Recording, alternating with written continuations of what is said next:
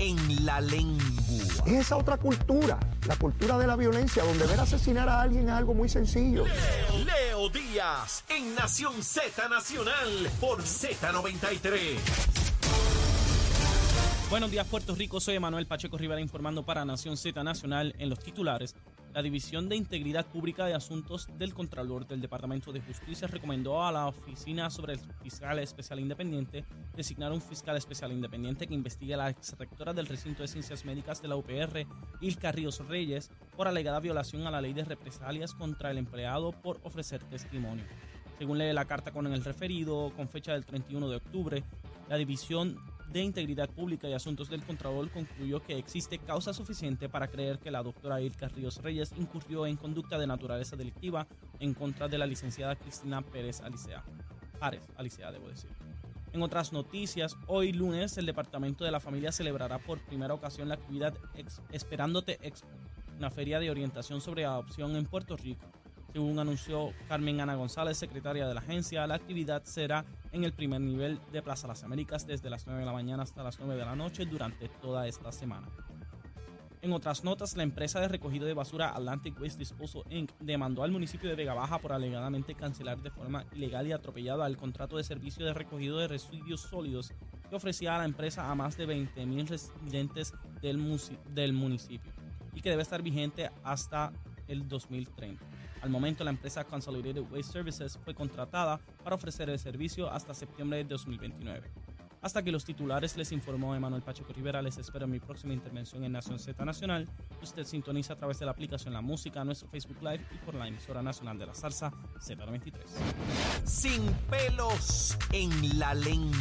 Es esa otra cultura, la cultura de la violencia, donde ver asesinar a alguien es algo muy sencillo. Leo, Leo Díaz en Nación Z Nacional por Z93.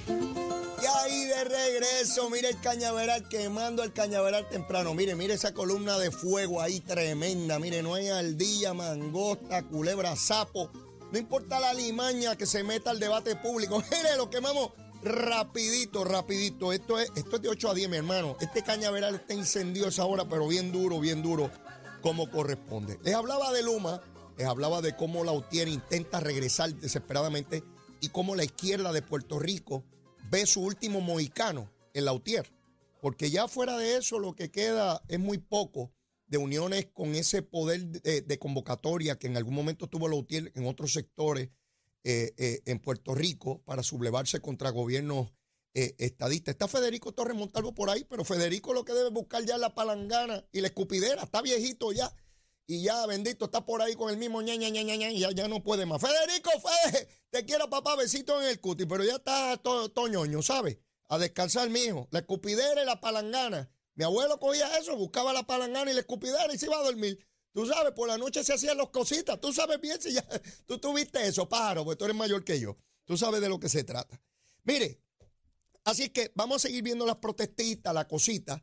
Y hay que tener voluntad. Hay que tener voluntad para mejorar este sistema eléctrico. Yo les dije que en el 90, si Pedro, no, Pedro Rosselló no llega a tener los asuntos en su sitio, esos mismos sectores que desestabilizan no hubiesen permitido jamás la construcción del superacueducto, ni de la ruta 66, ni de la carretera 10 hasta Utuado, ni la tarjeta de salud, ni el Museo de Puerto Rico, ni el Coliseo, ni el Centro de Convenciones, ni el tren urbano, nada. A todo eso se oponían, a todo eso. Hay que quedarse aquí en taparrabo, ¿verdad? O destapado. Sí, según esos pájaros, aquí no se puede mover nada. Busquen los periódicos de la época. Lamentablemente no había redes sociales y no está todo documentado ahí.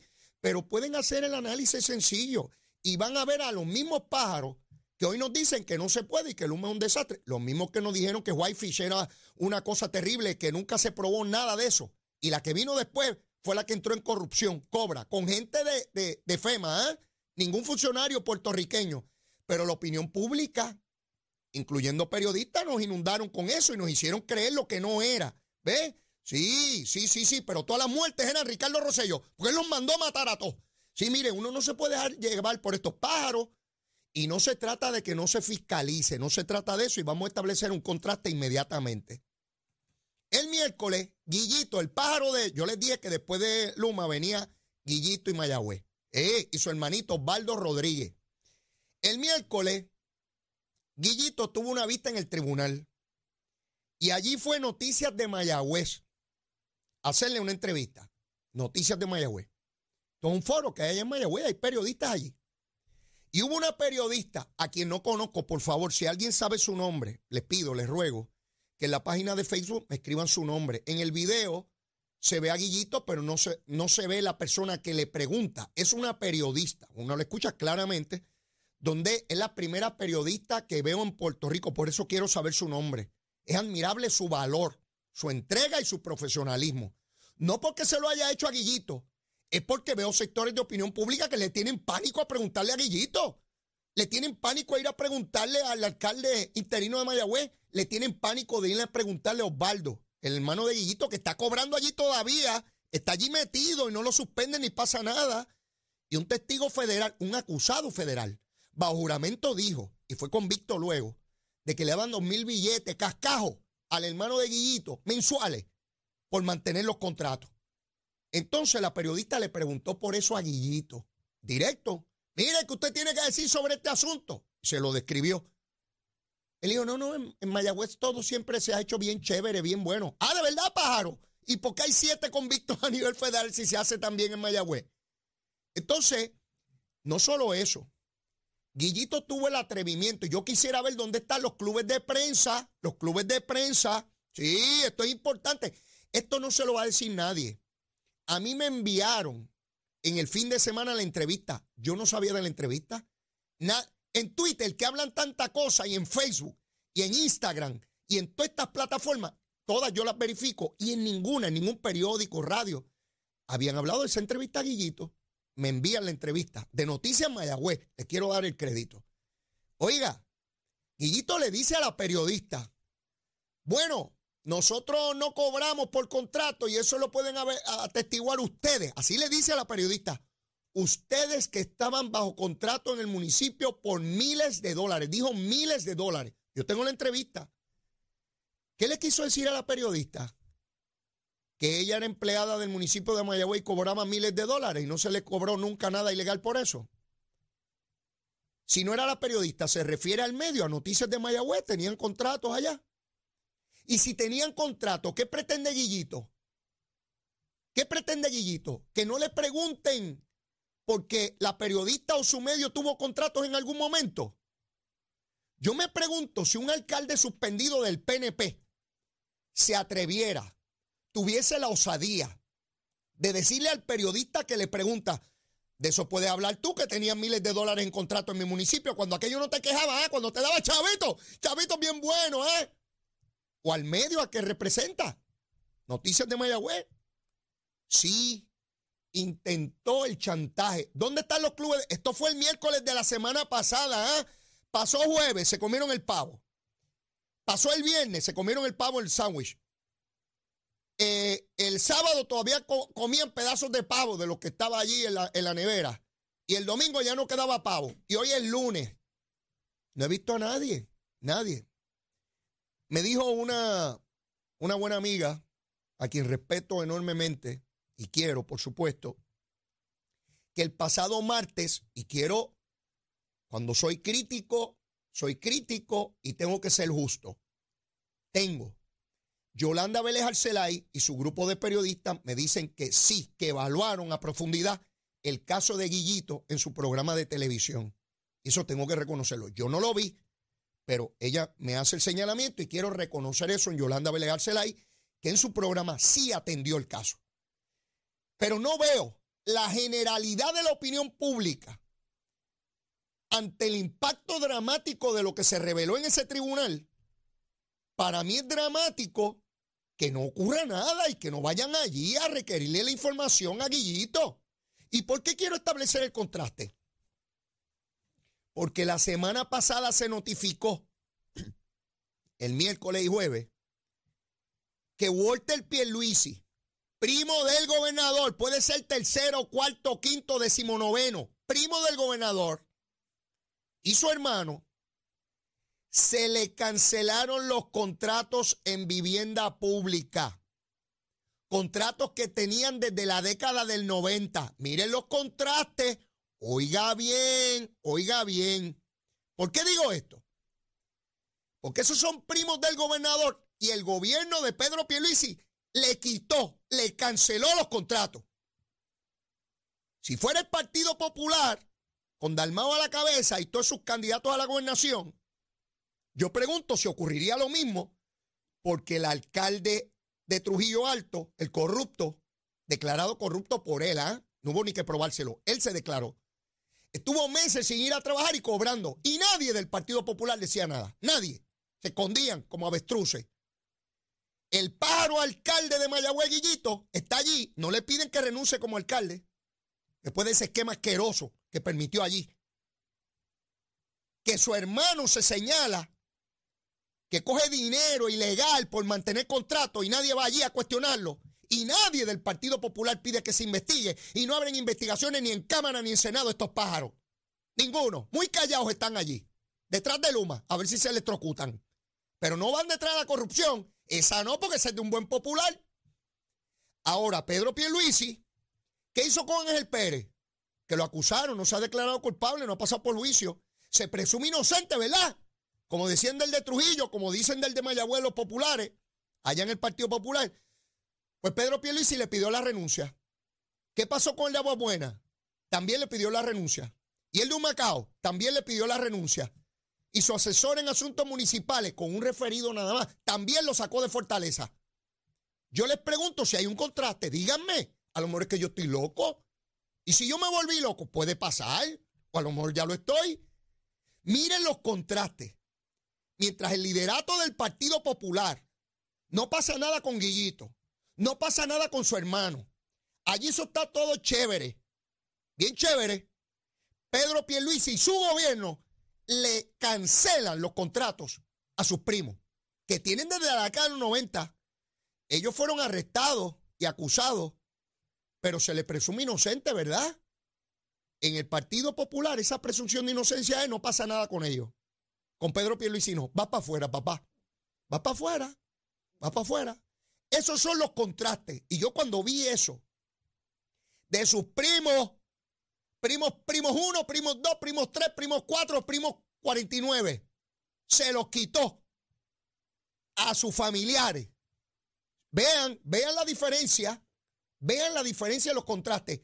Si fuera Dalmao, o Jesús Manuel, o Carmen Maldonado, o Zaragoza, o Javi, o cualquier pájaro de esos que quiera correr a la gobernación, no, hay que dejarle los contratos, porque es que, imagínese usted, la presunción de inocencia, ya el tribunal adjudicará y toda esa gusanga. No pasa nada.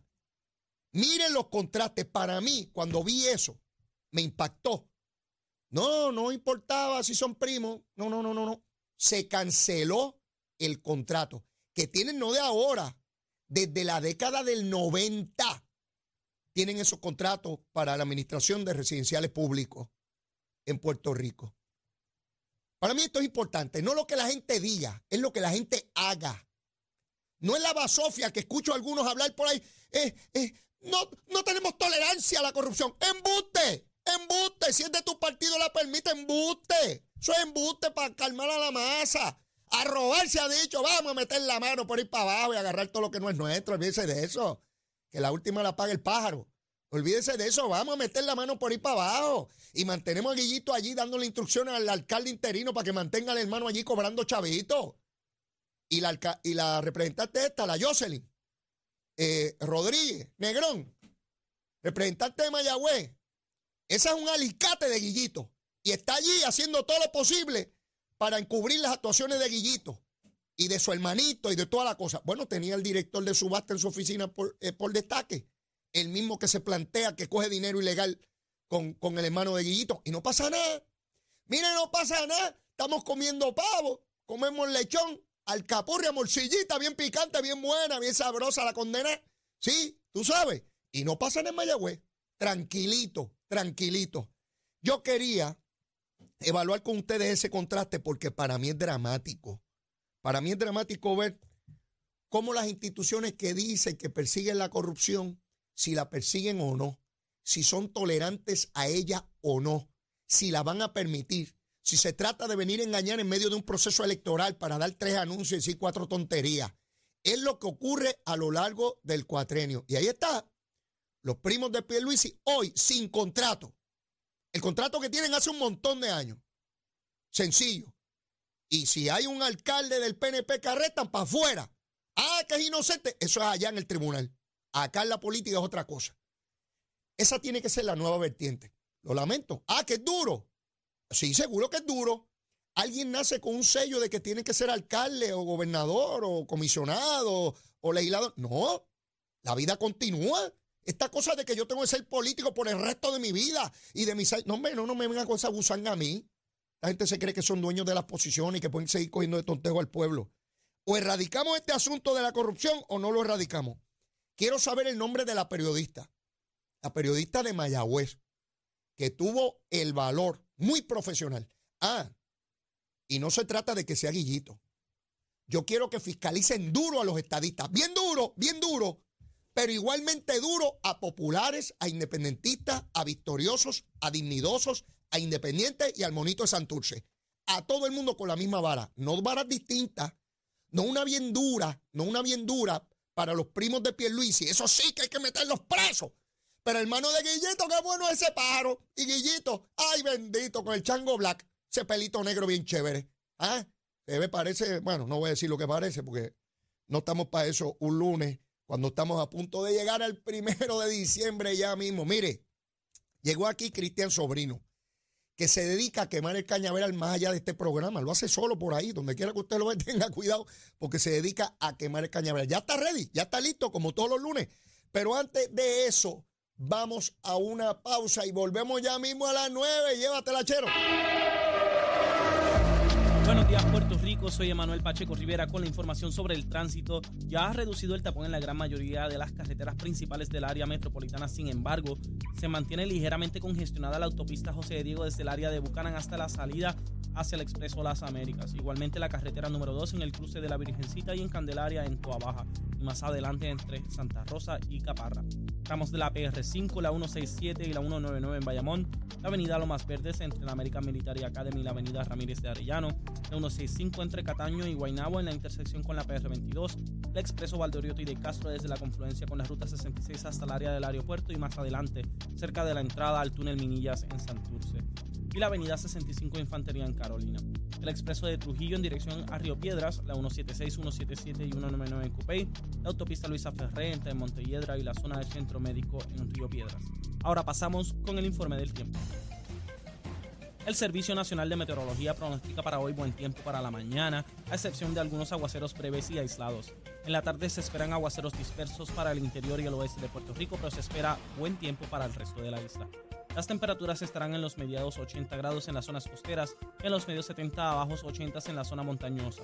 Los vientos soplarán del este de 10 a 15 millas por hora. En el mar, una marejada del noreste de largo periodo afectará a la región desde esta noche hasta por lo menos el miércoles y por consecuencia el, oleaje será de 7 pies a través de las aguas del Atlántico por lo que se estableció una advertencia para los operadores de embarcaciones pequeñas a partir de las 8 de la noche. Esta misma manejada provocará olas rompientes peligrosas produciendo fuertes corrientes marinas por toda la costa norte de Puerto Rico y en la región de Vieques y Culebra. Hasta que el informe del tiempo, les habló Manuel Pacheco Rivera, les espero en mi próxima intervención aquí en Nación Z Nacional, usted sintoniza a través de la aplicación La Música, nuestro Facebook Live y por la emisora nacional de la salsa Z93.